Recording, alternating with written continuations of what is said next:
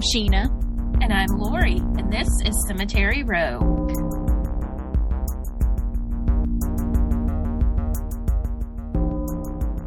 The eclipse came for our asses today. Well, Sheena's especially, man. exactly. Yeah, I had some computer issues, but we're back up and running. It's okay. I, you know, I had to do that thing where you uh stop, you turn it off and turn it back on again. Yeah. Restart. Restart. Li- I was trying to think of the line from IT Crowd. Have you Oh, tried yeah, turning you it tr- on and off again? Yes. Yes. I was like, I've only watched that show five billion times. How do I not know it perfectly? But I also have a headache it's been a long day. It's been a Okay. long a week. Yeah. this week was six months week. long. Yes, Yeah. it was. Yes, it was. Um, so this week we are covering uh monuments that list the cause of death. I don't know about y'all, but some of my stories are kind of funny, but also I had not. so much fun with this. I think this is my favorite one I've done. Yay! This So- one is bananas, and nobody died. Well, I mean, people died. They have to there's no die. Nobody dies. We're only talking about dead people, but nobody. Yeah, I don't have any murder either. Come to think of it, I mean, There's no people are titty accused. mutilation this time. That's good. That's good. I'm There so you go. Proud of, I'm so proud of you, Hannah. I know. Hannah's growing as a person, y'all. I Yes. am. um, a couple of things before we get started. Um, if you are in the Memphis area, or actually anywhere, this story has traveled far outside of Memphis. You may have heard that rapper Young Dolph was killed in Memphis this week um, at Makeda's Cookies, which is um, in Memphis, and they make delicious cookies. Um, but I'm just really sad about his death. He was, um, you know, every time you heard about him, he was in Memphis doing something good. He was you know, literally just like giving away turkeys for Thanksgiving and, you know, stuff like that. Like he was just a good guy and always gave back to the community. And um, I know that the cookie company is hurting. Obviously, they saw the entire thing go down. Uh, they have closed their business for a little while, I think, to out of respect um, for for Dolph and his family, and they have a GoFundMe up now, which will pay for their employees and some therapy and some rebuilding that they need to do because of course when you pull machine guns on people then your store gets a little messed up um, There's Well, some and- and damage. And Yeah. pulling all the evidence and Yeah. stuff they had to get out of there. So we'll yeah. post it on our socials and in the show notes. The link. yeah yeah yeah please yeah please go give to the cookie company in memphis it's a locally owned and black owned business and they've been in business for a long time and they they're just wonderful good people Mhm.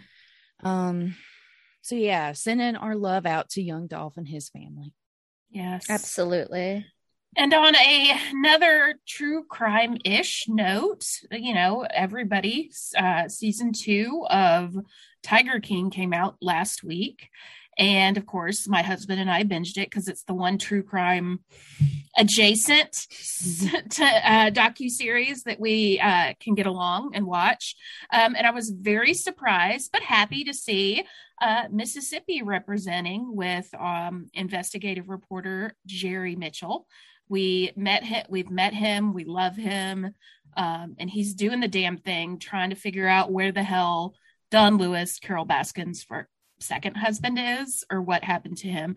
So not as not as out there and exciting as season one, but again, it was really interesting and really cool to see um, a Mississippi journalist featured so heavily in this uh, new season. So Woohoo. yay, Yeah. Jerry Mitchell! Woohoo! and you know he has it feels like throughout my entire life and i hope i'm not aging him when i say that but it seems like he has done so much work and help in helping close a lot of cases and, and Exactly. been, as you say doing the thing i mean he helped get byron De La Beckwith, who um killed Medgar Evers. You know, he did so much Mhm. important reporting there, so much stuff. I mean, he's he's the reporter that as a baby reporter, you're like, if only I could get to that level. Exactly. We learn about him at Ole Miss. oh yeah, yeah. Yes, he He's is a legend. institution. Mhm.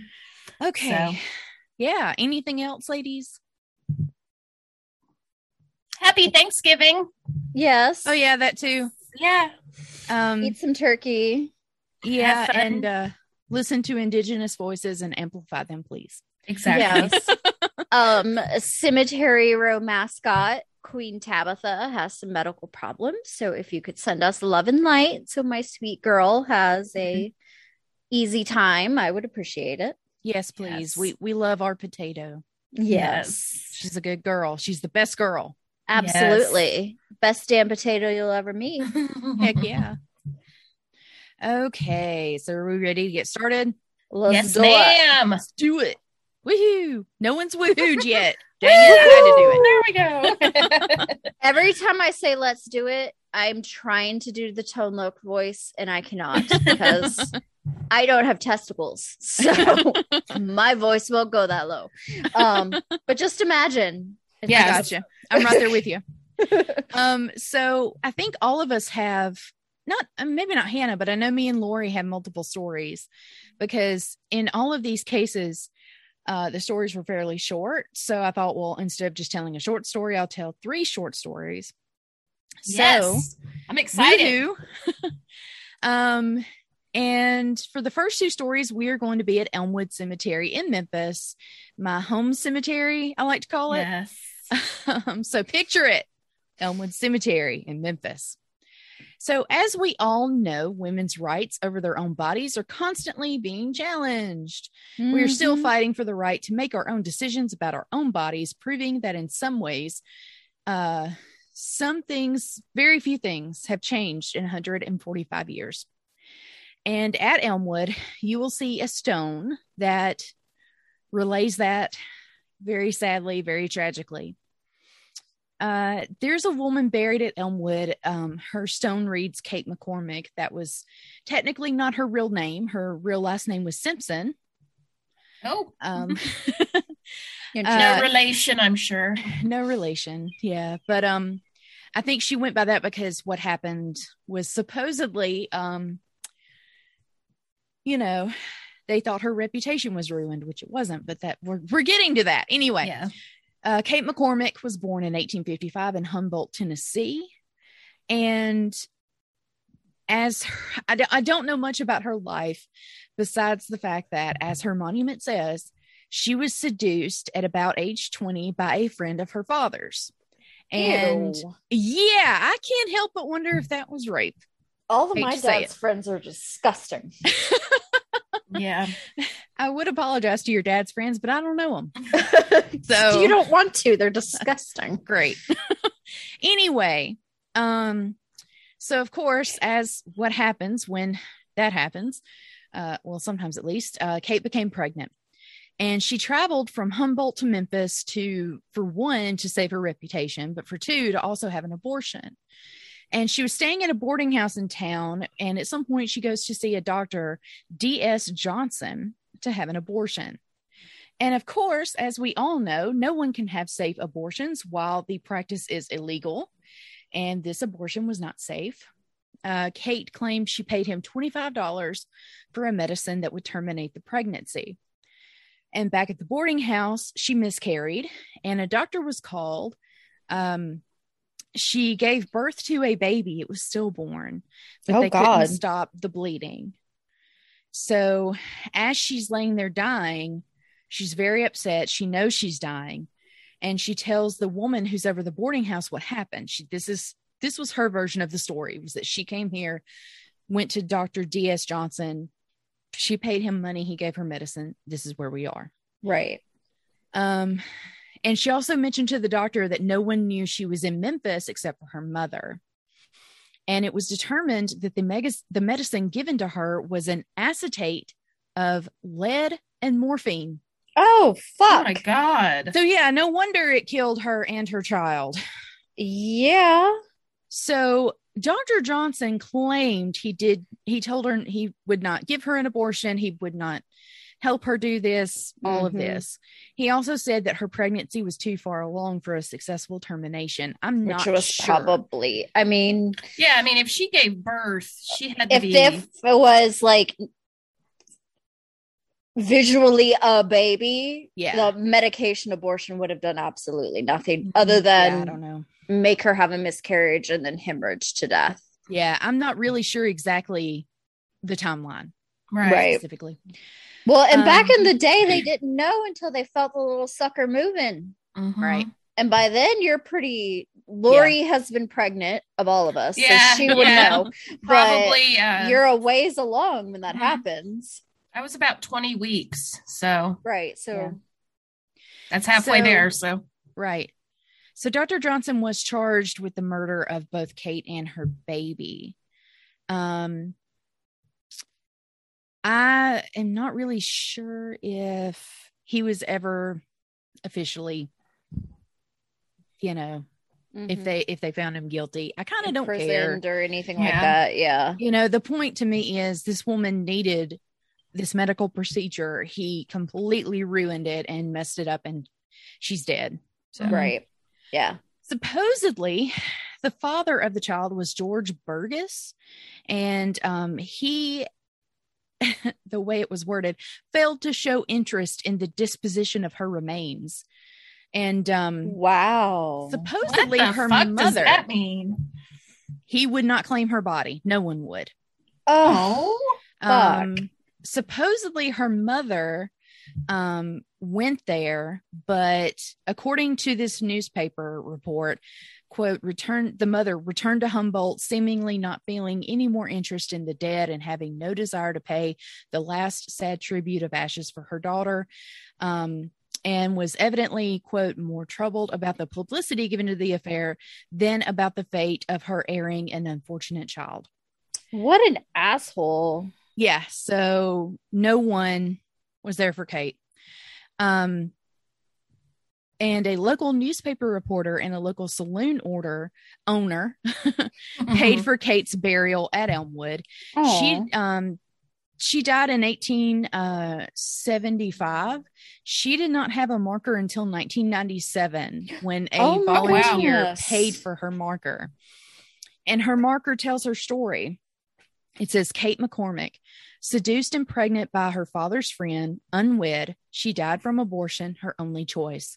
Abandoned in life and death by family, with but a single rose from her mother, buried only through the kindness of unknown benefactors, died February 1875, age 21. Ugh.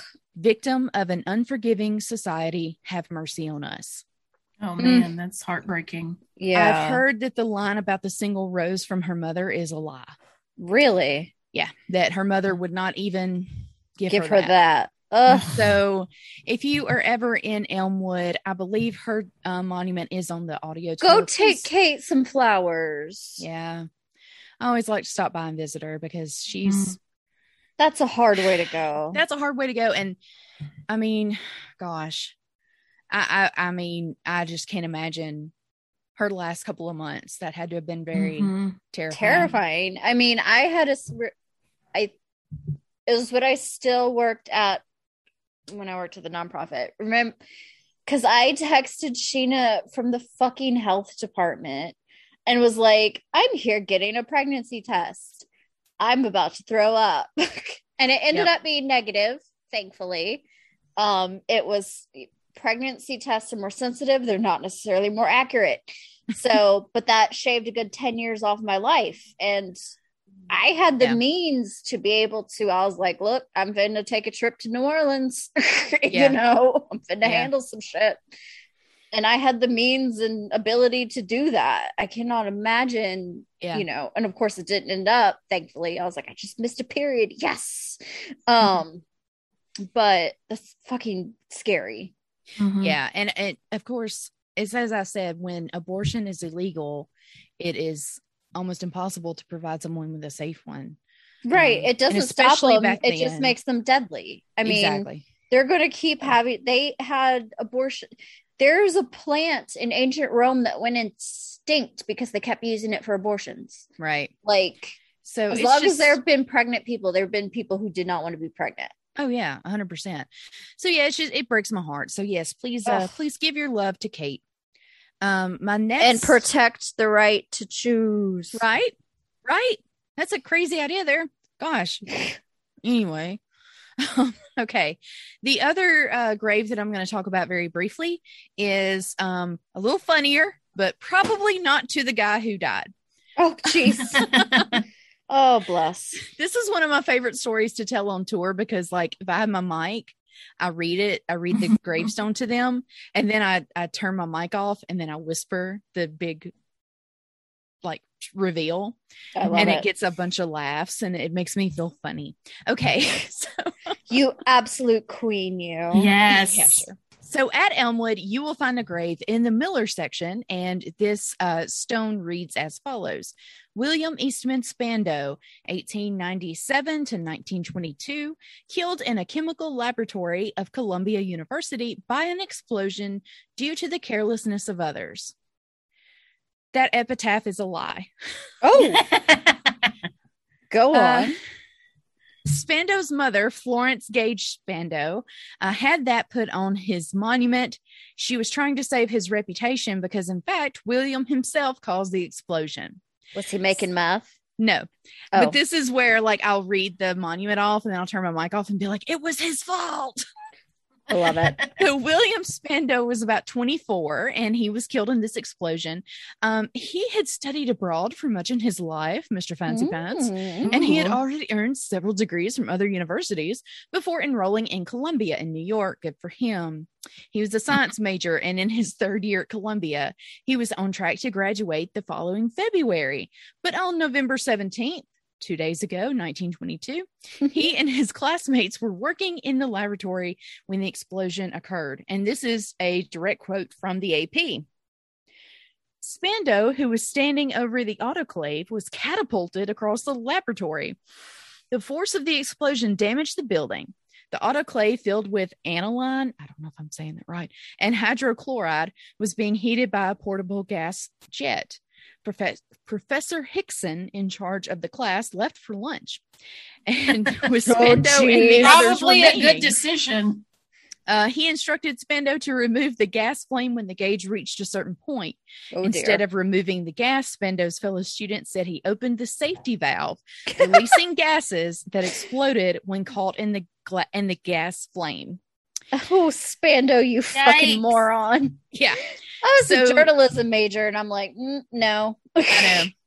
So he was thrown back, and he and the other students were hit by tiny, sharp pieces of steel and glass. Yikes. Another student, uh, Reginald Sloan, was uh, he suffered severe burns to his face and hands. Other students just had minor injuries, but the explosion did damage the room, and the windows were knocked out all over the building. God help And- me. The New York Daily News run ran a photo diagram of the accident, and it's kind of funny because I don't understand anything in it. I'm like, this just Sure. muddies the water. So okay. Um. Anyway, I'll I'll include that in our social stuff because I think it's kind of funny. Spando's mother, Florence, who lied on her son's epitaph, died in 1959 at the age of 93. She is buried alongside her son, and that same grave marker lists her birth and death dates as well. Florence. Now, to wrap up, Okay. Just take the L on that one, honey. yeah, no, yeah, like it's it's it's so it's not like he meant to do it. Jeez. Right. Anyway, speaking of fire, this is my last story. Oh, jeez. Um, and this grave is not at Elmwood. This is in Aberdeen, Mississippi. Oh, Um, the only I shouldn't say this, but the only good thing about Aberdeen is the cemetery because there's some crazy graves there. the only good people are the dead ones. Yes, pretty well. Ah, Um, slap it on a t-shirt. I love it. So this grave is at the old Aberdeen Cemetery. Um, and, and as I said, that's a fascinating cemetery. We'll get to it more later, but literally this lady's cause of death is carved into the stone. So, um, Mary Points was born in 1818 in Kentucky, but at some point, I'm not sure how, she wound up living in Aberdeen God with bless her husband Jacob. Yeah, God bless her. Poor thing. So on January 11th, 1852, she was about 33. Uh, she burned to death when her dress Oh, caught on shit. fire. Oh my God. She oh. had a bottle of cologne and it overturned. It caught on fire, which then set her dress on fire.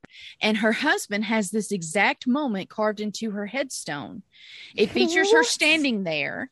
The top half of her is just sort of normal, but the bottom and then all around her are just flames What And the her face looks- dude. her face looks very like calm and i'm like i can guarantee you her face was not calm we need to double check on that husband. When Thank did, you. When did stop, drop, and roll become a thing? Apparently Certainly not, in 1952. And Oh my everything, God. as we have discussed, everything was flammable until like 1996. Yeah. True. The inscription reads, "To my Mary in heaven." and those are my three graves that That's have it. the cause of That's death. all he said. That's it. That's all I have. oh Just a my god. Picture Like- of her on fire, and then yes. Oh, Yeah, that's all I have. That's all I have. I know. Oh I know. I my know. god. Listen, imagine me being a wee little Sheena and going to the cemetery and being like, Mama, what happened to her? And my mom Why being like, Well, she caught on on fire. And I'm like, That's what it looks like. I'm going to have nightmares forever. thanks Oh for my God. sugarcoating that, mom. Jesus. yes. Yeah. So she, that, I mean, that is literally the monument. Um, I need to go find a picture. I So y'all swear can to see God, this that is right away. so fucking funny. Yeah, that is that is Yeah. insane. Let me go find it. But yeah, Lori, start on your stories. Yes. So we are going to stay in an Elmwood cemetery, just not Ooh. Sheena's Elmwood. Oh. We're going all the way over to Charlotte, North Carolina, Oh. where there is another historic Elmwood cemetery. And there you can find a number of interesting graves, including a five foot tall marble obelisk featuring an elephant standing underneath a palm tree. The stone reads, erected by the members of John Robinson Circus in memory of John King, killed at Charlotte, North Carolina, September 27th, 1880, by the Elephant Chief. Okay. I didn't know they had a hierarchy for the elephants, but okay. Uh, no, the, the elephant's name was Chief. Oh, okay. I was picturing like the head elephant. No, it was it was Chief. So, you know, we said that nobody really gets murdered in our stories, but I guess can an elephant, elephant commit murder? Committed murder. right? Well and and we'll get to it. So let's just let's dive right in. Before Okay. we get to mr john's untimely demise let's learn a little bit about the circus uh, circus itself. The john robinson circus was one of the oldest family owned circuses in the country.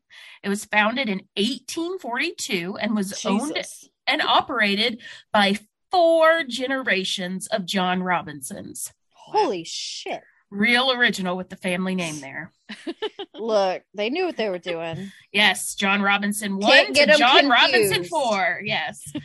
uh, it reached the height of its fame in the 1890s and was the first touring circus to own its own rail cars, with at least 35 cars needed to move the entire circus from location to location. In 1911 or 1916, depending on what source you're looking at, I love it. yeah, it was sold to the American Circus Corporation, which was then sold to the Ringling Brothers Circus in 1929. Okay. And that one was around for quite a while, but that was eventually shut down in 2017. Yes. Uh, yes. So back to John King. I don't know anything about this man other than the fact that he was the elephant trainer for the John Robinson Circus and was responsible for the bull elephant named Chief, his mate named Mary, and their Aw. calf, who they just called the boy. okay. So yeah, Sure. They're lots not of good at orig- naming things. Right. He was an Asian elephant who had been captured in the wild in 1872 and shipped to America, where he was. Okay. Well, this is just karma coming home Right. to No, roost. it's, okay. it's all it's all karma from here. Um, he was purchased by the Cincinnati-based circus. He was notoriously ill-tempered, and is bel it, it is believed that he was going through something called musth oh yeah. uh, when this incident occurred, which is a period of time in which a male elephant's hormones surge. They're very Right. horny. Yeah. Yes, and it's right around mating season. Right. There are some records that claim King was abusive toward the elephant, which could have played a role in what happened next. I do not doubt that they beat these elephants. It was the 1800s. They were Uh, still doing it up until 2017. Right, Yeah. exactly. So on September 27th, 1880, while preparing for the first of two shows in Charlotte, Chief decided he had had enough and charged at King, crushing him into the side of a rail car. Oh, The enraged elephant then charged through town before being caught, and they tied him to Mary, which was his mate. right. And then uh, one of the um, accounts I was reading said that on the way back to the camp, Mary was beating him with her trunk. like you asshole. Basically, God like, it. what the fuck, Chief? Chief did nothing wrong. Right. So Oh. his the king's funeral was held in Charlotte. Four white horses carried him to his final resting place at Elmwood Cemetery. He was buried. Um, I think it was like within days of the incident, and um, he was killed practically instantly. Like that's he, he he did not suffer. Uh, the circus pur- purchased the ornate monument and went on their merry way. Chief never performed again, but he remained with the circus for a short time before they shipped his ass off to the Cincinnati Zoo because he kept throwing bricks at caretakers. I love you, like Chief. this elephant. I love Yes. you, Chief. He's You're a my punk rock elephant. yes, zoo life did not improve his temperament. He continued to be aggressive with zookeepers, and it was decided in December of 1890 that he should be sentenced to death. What? No, Chief did nothing wrong. Yeah, justice Exactly. for Chief. Yes. Uh, now there there were a couple of things I read that claimed Chief had killed two other keepers after King, but there was no like official source, trustworthy, dependable source that I would say. I want to Yes, see the that- receipt. yeah, yeah, give me the receipt. Show show me what's going on here. So on Tuesday, December 9th, the president of the zoo granted permission to put the elephant down. That Oh, this- evening, It's not what I think it is, is it? I don't know.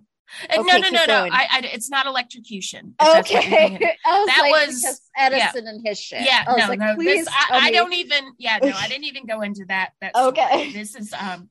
So that evening, a so-called expert marksman shot Oh. Chief in the head no fewer than eleven times. What? Jesus. But the elephant did not fall.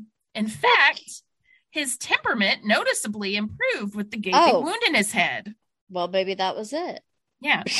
Uh, it was decided, you know what? We just need to try again tomorrow. His skull is too thick. We can't yeah. do it. Uh, so that next morning, three gunmen attempted to finish the job Oh by shooting God. him in the heart. Could they find it? They actually marked it with paint where Oh they thought the best place would be to shoot. They tried three times Oh my and they God. could not bring the elephant down. So finally, one of the gunmen stepped closer and shot him behind the ear. OMG. An article in the Cincinnati Enquirer reported this quote Of course, this happened in Ohio.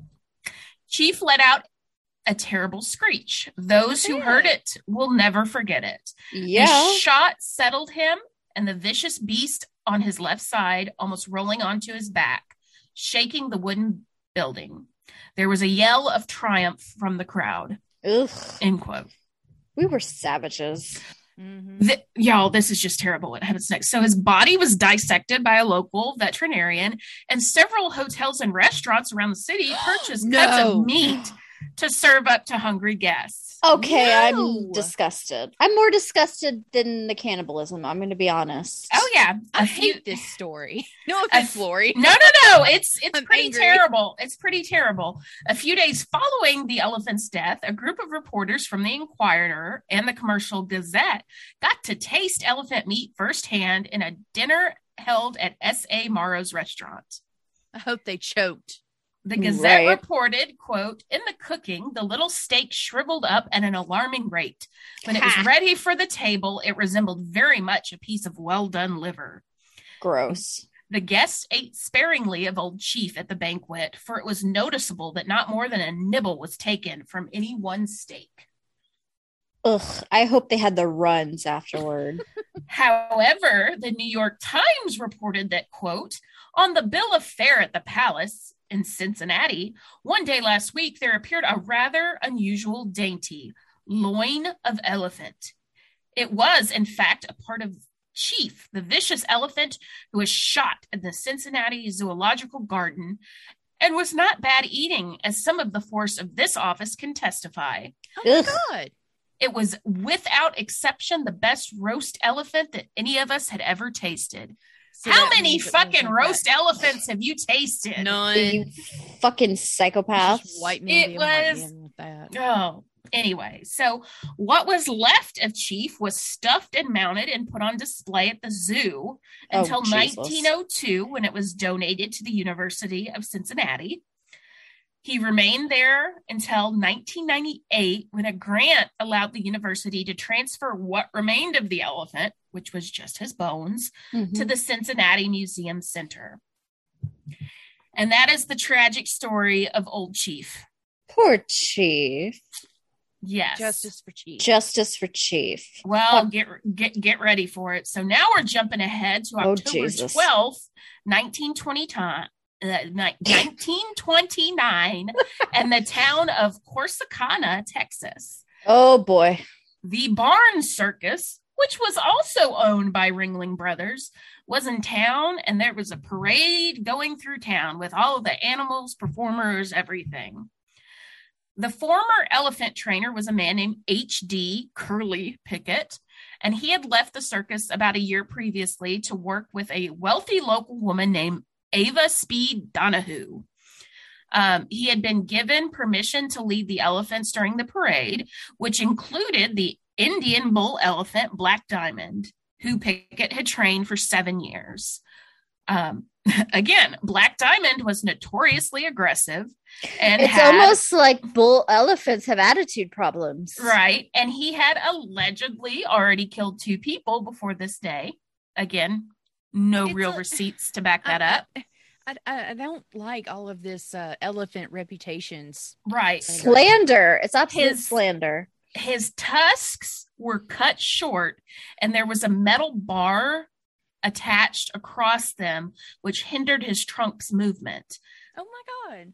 he was also chained between two female elephants as it thought it, as it was thought that those ladies would help keep him calm Oh jeez. what this of elephant was doing in a circus when he had the temperament of an elephant, a wild animal that should not be paraded around for humans' amusements, but Do you whatever. notice how even in elephants, women have to Control be the men. emotional support, control, whatever for a man. Yes, yes. Anyway, patriarchy in the elephant community? Exactly. Yep. Now, reports differ as to what happened next, but in all versions of the story, Pickett stopped at Donahue to say hello or allow her to pet the elephant up close.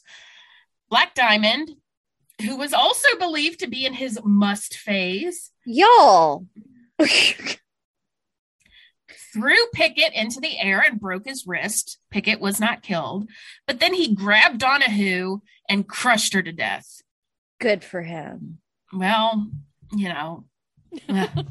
Other handlers were able to stop his rampage and drag him back to the circus grounds, where guards kept watch over him in his rail car because hundreds of locals stormed the grounds, demanding that the elephant be killed and shouting that he wouldn't make it out of Corsicana alive. Of course, Oh. Texans were going to lynch a fucking elephant. that sounds like Texas. That is a Texas thing to happen. Yes. So, not long after this incident, John Ringling instructed that Black Diamond be put down in, quote, some humane way.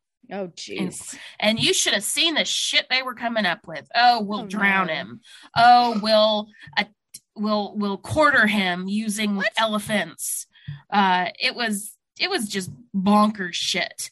Um, it was determined that he would be killed by a firing squad. Um, it took anywhere from 50 to 170 shots to take down the giant, and a mad dash of onlookers all fought for a piece of his corpse. Ugh, that's Wow. disgusting. Now, Donahue was buried at Oakwood Cemetery in Corsicana, and her headstone does note that she was killed by Al G. Barnes Circus Elephant. so it does tie back into our theme this week. I mean, as I have said in the group chat, if I'm killed by an elephant, I want a note made of that somewhere. Exactly. Someone needs to know. I need that written down.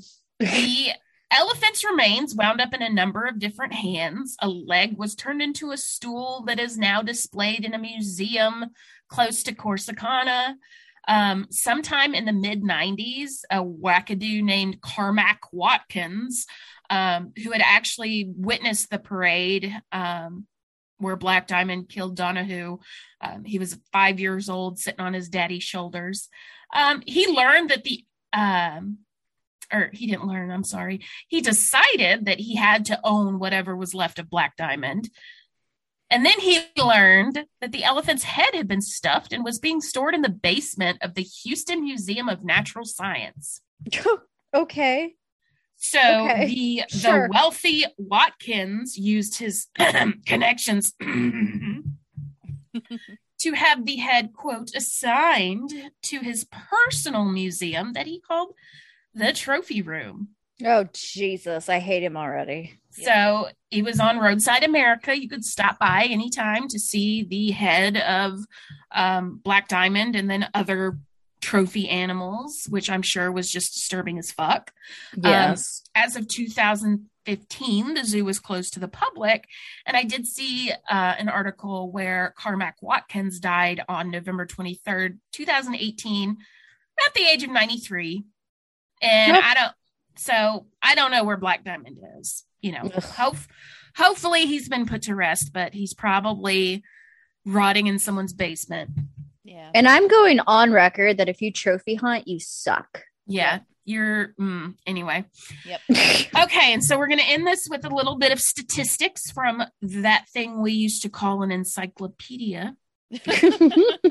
So, Look it up, kids. Yes, so according to an article on Britannica.com, Ooh, there's a throwback. Elephants are the second most deadly mammal, claiming between 100 and 500 victims each year. Is hippo the first? No, they're even above hippos. Nope. Oh, You give up? Monkeys. who? Nope. Humans. Humans. Oh, Humans, you're right, Sheena. always, always. Second only to humans, second only to man. We're So- number one. We're number one. Most of these deaths occur in the wild. You know, someone walks upon um, somewhere they shouldn't. Elephant gets mad, goes on a rampage. Um, but we've learned today elephants can attack in any place or situation. So, I think the- fuck around. yeah, I think the moral of the story here is to leave fucking elephants alone. Don't make them perform for our amusement and stay the fuck out of Africa and the jungles of India and Asia unless you want to potentially square up against an angry pachyderm.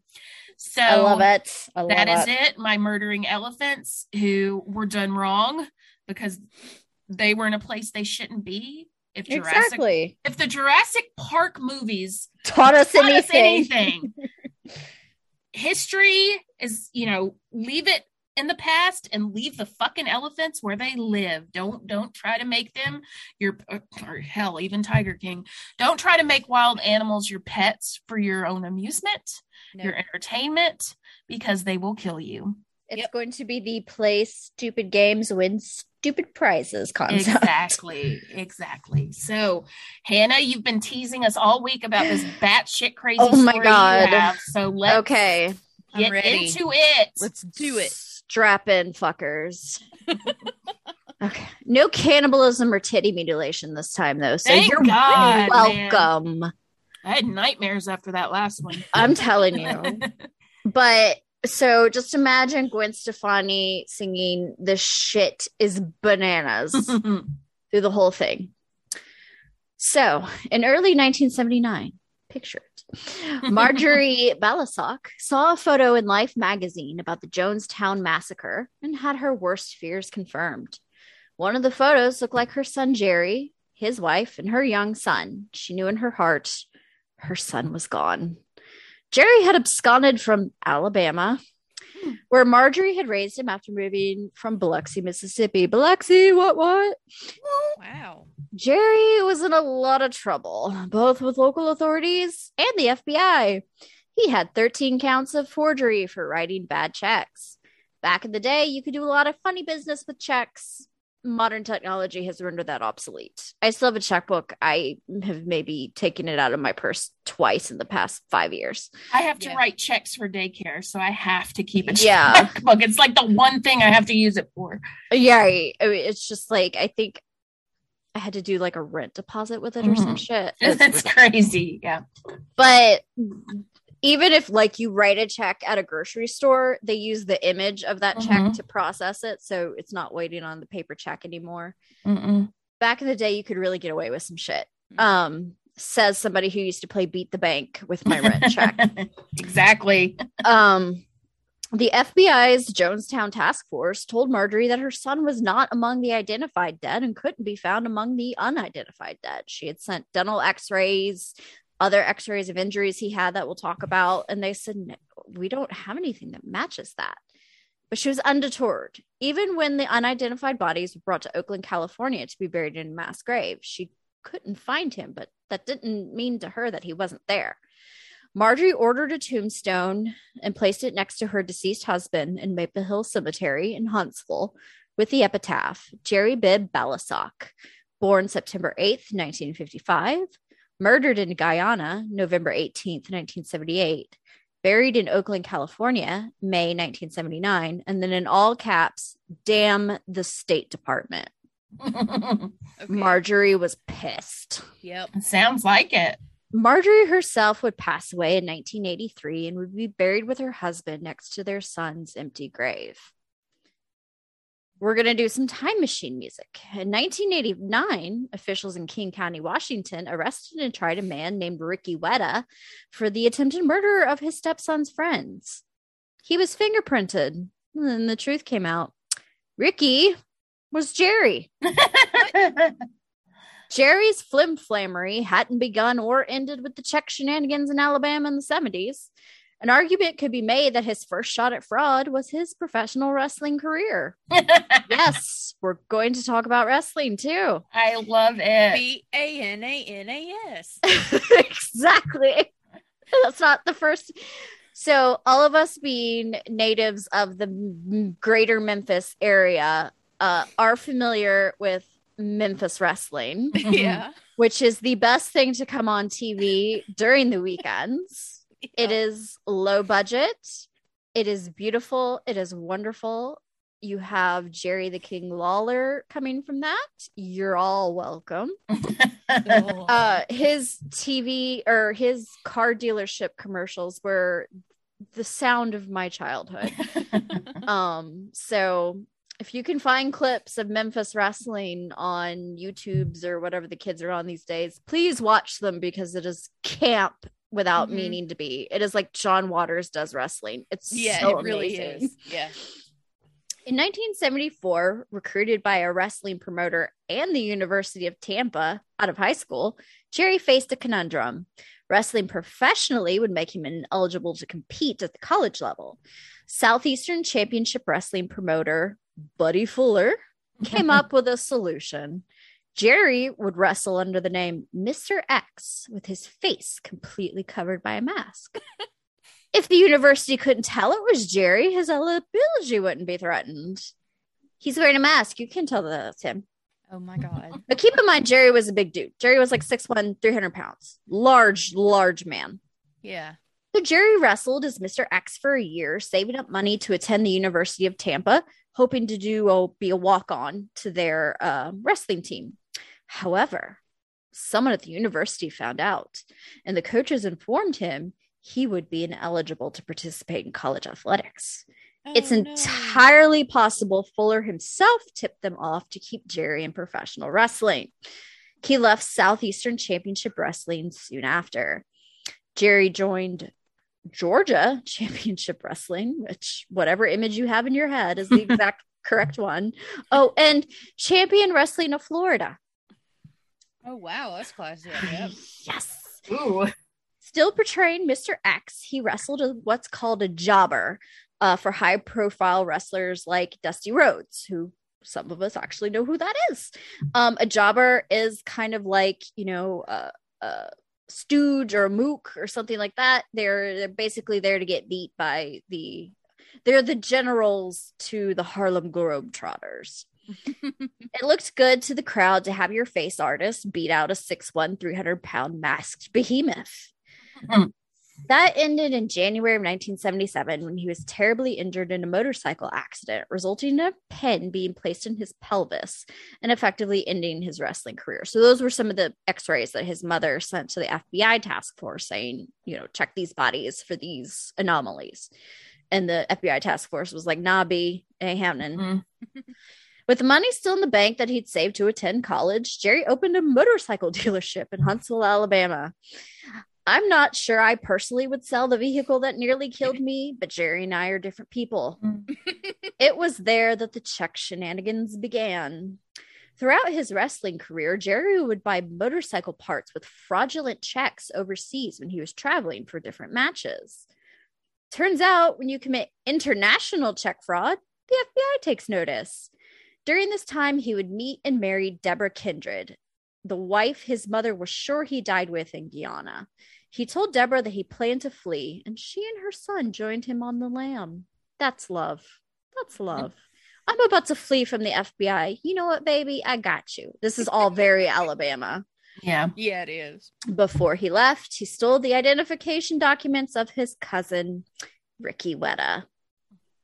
You can go steal from your cousin. The newly minted Wettas headed to Miami, where Jerry wrestled some more on the King Wrestling Circuit. The false Wettas then moved on to the Bahamas and wrestled with the National Wrestling Alliance. Okay. How the hell, and maybe this is just because we have been in a post 9 11 world for so long, but how are you on the FBI's list and you're like going to the fucking Bahamas? How's that happening? How nobody's checking shit. Pre 9 11 times. I'm telling you. Oh, there's more, believe me. Bahamian authorities caught on, and again, they were on the move. This time they landed in Seattle, where, okay, hold on to your butts, where Jerry got a job with Boeing by falsifying documents to say he graduated from Cambridge University in England. What? He bullshitted his way through the interview with some pretty specific details about aerospace engineering. You could literally make anything up before like 2010. Yeah. Like you, nobody was checking shit. Like what the, what the fuck? and here I feel bad for lying on my resume about Excel. uh. Boeing eventually figured it out and he was fired. What he did for a living after that is ultimately unknown. He and Deborah would have three children, including a son named John Taylor, who would appear on the reality show Too Fat for 15, fighting back. What? What? What? What? Yeah. Now, now, what is the context of that show? He's too fat for 15. It's fat kids. Oh no, too fat. oh no. yeah. Oh, yeah. Fuck that. Yeah. Oh be any size at 15. Apparently this was during I don't know. This was this was a mess. Oh um, God, I gotta Google this shit. Google it, Google it. Jerry's mother would die in 1983, and the federal check fraud charges would be dropped in 1984 due to the statute of limitations and the FBI's belief that Jerry was dead. In 1988, Jerry was still living as Ricky Wetta when he got caught attempting to murder his stepson's friend. For some reason, during the initial booking, his fingerprints didn't come back as Jerry, but his true identity would soon be found out. He would be convicted of the attempted murder charges in 1990 and sentenced to 20 years. His conviction would be overturned and then reinstated in 1994. But Jerry wasn't done with the legal system just yet. In 1997, serving as an inmate advocate, he argued and ultimately lost a case before the United States Supreme Court. B A N A N A S. He argued that he and his fellow inmates had been denied due process after they had good time taken away as punishment for disciplinary action. So when you hear that somebody got off for good behavior, it's you know, as long as you're behaving well, they will start taking time off of your sentence. In his case, they had had some disciplinary infraction and they put time back on and he was saying that that was a due process thing i don't know i'm not a lawyer mm-hmm. Jerry would be released in 2003 after serving nearly 13 and a half years. Jerry For moved back. trying to kill his son's friend. Yes. okay. Yes. Jerry moved back to Seattle and legally changed his name to Harrison Rains Hanover. okay. He wasn't done allegedly committing crimes, though. I have to say allegedly for a reason. Mhm. And in 2009, he was implicated in a scheme to defraud First Security Bank of Washington. The formal charges were never char- were never brought against Jerry, Ricky, Harrison, whatever. he then took off to Nicaragua to work for a bank there and took a local woman as a wife. What? When him and Deborah got divorced, I'm not sure. I'm sure it was during the 13 years he was in prison, um, but I don't know. In 2012, whatever he calls himself, was convicted of sex crimes charges What? and sentenced to 24 years in a Granada prison, which sounds not great. no. On April 18th, 2013, Jerry Bibb Balisok, aka Mr. X, aka Ricky Wada, aka Harrison Rains Hanover, finally died of heart complications due to extreme heat in the prison. Are we sure? 34 years after his long suffering mother bought his tombstone. And I have no idea where he is buried or what has been done with his body after he died in the prison. There was actually a is he dead? We don't fucking know. So that friends is Jerry Bibb Balisok.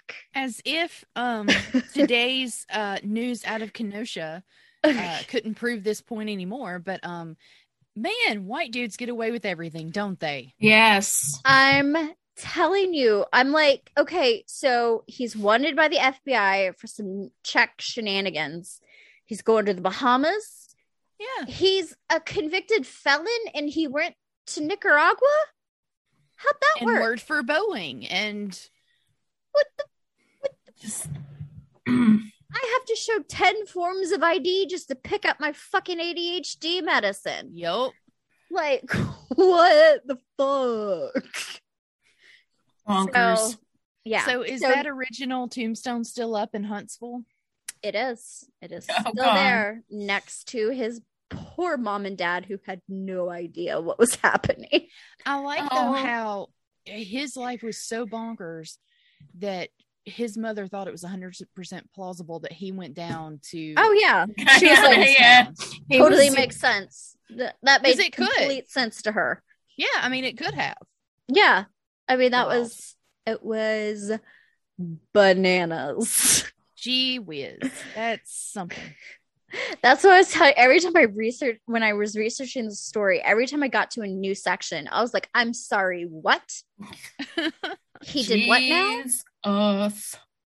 So never feel bad about lying on your resume, considering yes this motherfucker, he didn't even like say, you know, the University of Tampa would have been fine. No, he went to motherfucking Cambridge, okay? yeah so did my left toe dude Right. Yeah. So next time you feel like lying on a resume, they're not gonna fucking check. Just put whatever. Just go for it. that's Mhm. wild So especially yeah. if you're a white dude yeah. Right. Exactly. Exactly. gee whiz all right Had a little bit of everything in there for you. Yeah. That was this pretty. was fun Yes. yeah, this was a fun one. I enjoyed it. Yeah. I was like, we got uh, wrestling, we got check fraud. we have We got- elephants Cults. exactly. I love it. yes. Well, Okay, well, next week you will need to return so you can hear about shipwrecks, yes. ship news, all kinds of deadly ships, God. Killer ships, spooky ships, all the ships. Make sure you play the song I'm on a boat.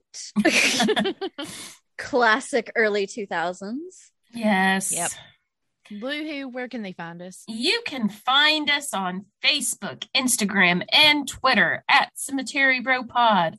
Or if you'd like to share your stories of your favorite local cemeteries, or just, you know, stuff in general, you can email us at cemeteryrowpod at gmail.com. Absolutely. Yay! Yay! Um, we Um, did get good feedback, Lori Lou, about your um, reincarnation story Oh, from, good. from last episode. Um, my dear Yay. friend Joanna has actually sent us uh, a book to read, or she sent us a book title um, Yay. to check cool. out. So about um, reincarnation. So Joanna Yes, in thank Miami, I love you. Thank you. Yes. Um, so yeah, go rate, review, subscribe, all that jazz. Please leave notes on wherever, whatever platform allows you to leave notes and tell us how much you love us. Absolutely. Don't say Yes. Only nice Can't things. Say, can't say Be anything nice. Don't say anything at all. We yes. It's been tough lately, y'all. Be nice. It has been. Mm-hmm. It has been. And look, you know, I've had all the constructive criticism I can take for this month because November said, I bet, and um, came from my neck. So, Yeah. we need a break. And I swear to God, speaking of wrestling, okay, so I have, I guess, new neighbors. Um, so I'm sure this whole listening to me record through our super thin walls has been an interesting experience for them. Uh, but they've been moving in all day, and it legitimately sounds like I don't know, they're fucking wrestling robots in the hallway. like, bitch, what are you doing? You're making my door shake. this is not uh this is not your other neighbor, not the the the dude. Not the to your bed. Bitcoin through the yeah, who uses Yes, the the- potty yes, the same the- time as me every morning, which is not awkward at all. The Bitcoin bro. No, he's like ac- the the new people are like across the hall from me. Okay. as me and Mr. Bitcoin share a bathroom wall and Mhm. apparently share a pee schedule. So it's it's good. I It's nice it. to know. Yes. It's nice to know. It's like, oh, you're pissing too. That's nice. We're bonding. Yes. And speaking of liquid, next week for ships. For shipwrecks. Uh, Thank you. thank you for listening. Bye. Bye.